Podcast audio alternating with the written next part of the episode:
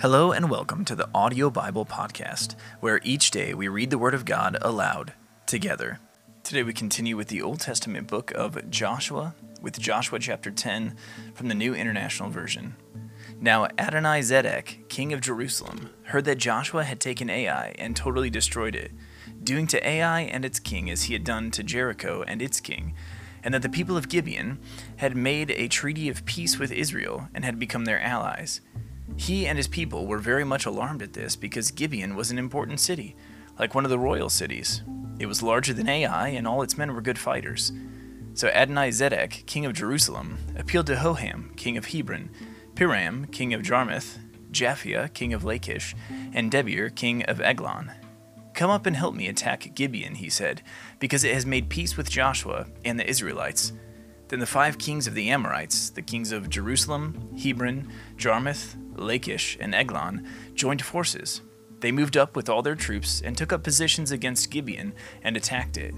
The Gibeonites then sent word to Joshua in the camp at Gilgal Do not abandon your servants. Come up to us quickly and save us. Help us, because all the Amorite kings from the hill country have joined forces against us.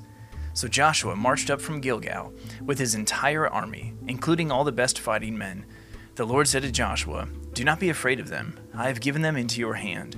Not one of them will be able to withstand you. After an all night march from Gilgal, Joshua took them by surprise. The Lord threw them into confusion before Israel. So Joshua and the Israelites defeated them completely at Gibeon. Israel pursued them along the road going up to Beth Horon and cut them down all the way to Azekah and Makkedah. As they fled before Israel on the road down from Beth Horon to Azekah, the Lord hurled large hailstones down on them, and more of them died from the hail than were killed by the swords of the Israelites. On the day the Lord gave the Amorites over to Israel, Joshua said to the Lord in the presence of Israel, Sun, stand still over Gibeon, and you, moon, over the valley of Aijalon. So the sun stood still, and the moon stopped, till the nation avenged itself on its enemies, as it is written in the book of Jasher. The sun stopped in the middle of the sky and delayed going down about a full day.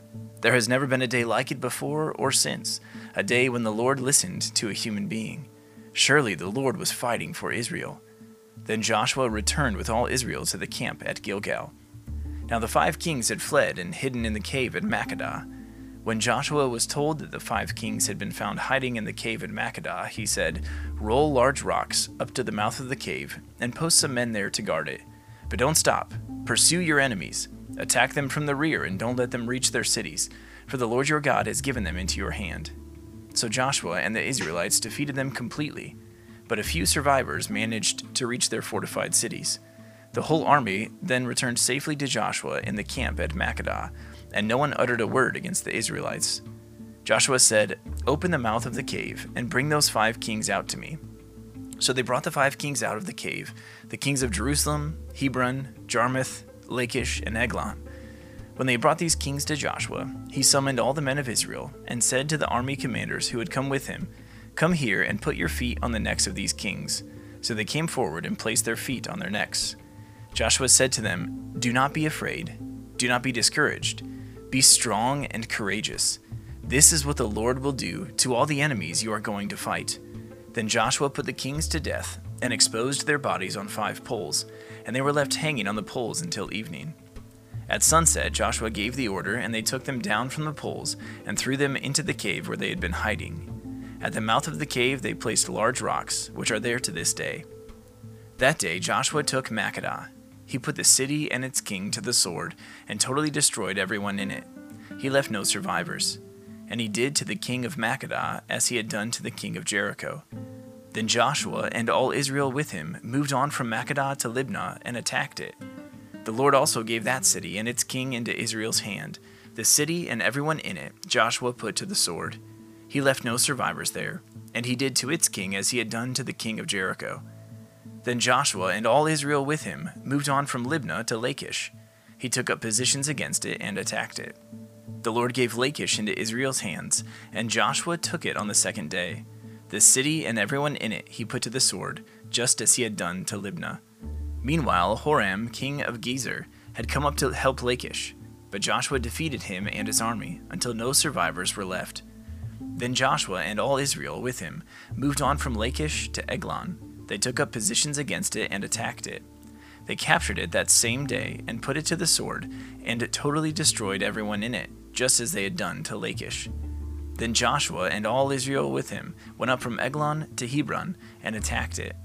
They took the city and put it to the sword, together with its king, its villages, and everyone in it. They left no survivors. Just as at Eglon, they totally destroyed it and everyone in it. Then Joshua and all Israel with him turned around and attacked Debir. They took the city, its king, and its villages, and put them to the sword. Everyone in it they totally destroyed. They left no survivors. They did to Debir and its king as they had done to Libnah and its king, and to Hebron. So Joshua subdued the whole region, including the hill country, the Negev, the western foothills, and the mountain slopes, together with all their kings. He left no survivors. He totally destroyed all who breathed, just as the Lord, the God of Israel, had commanded. Joshua subdued them from Kadesh Barnea to Gaza, and from the whole region of Goshen to Gibeon. All these kings and their lands Joshua conquered in one campaign, because the Lord, the God of Israel, fought for Israel. Then Joshua returned with all Israel to the camp at Gilgal. Thank you for tuning in to the Audio Bible Podcast today. This has been Joshua chapter 10 from the Word of God.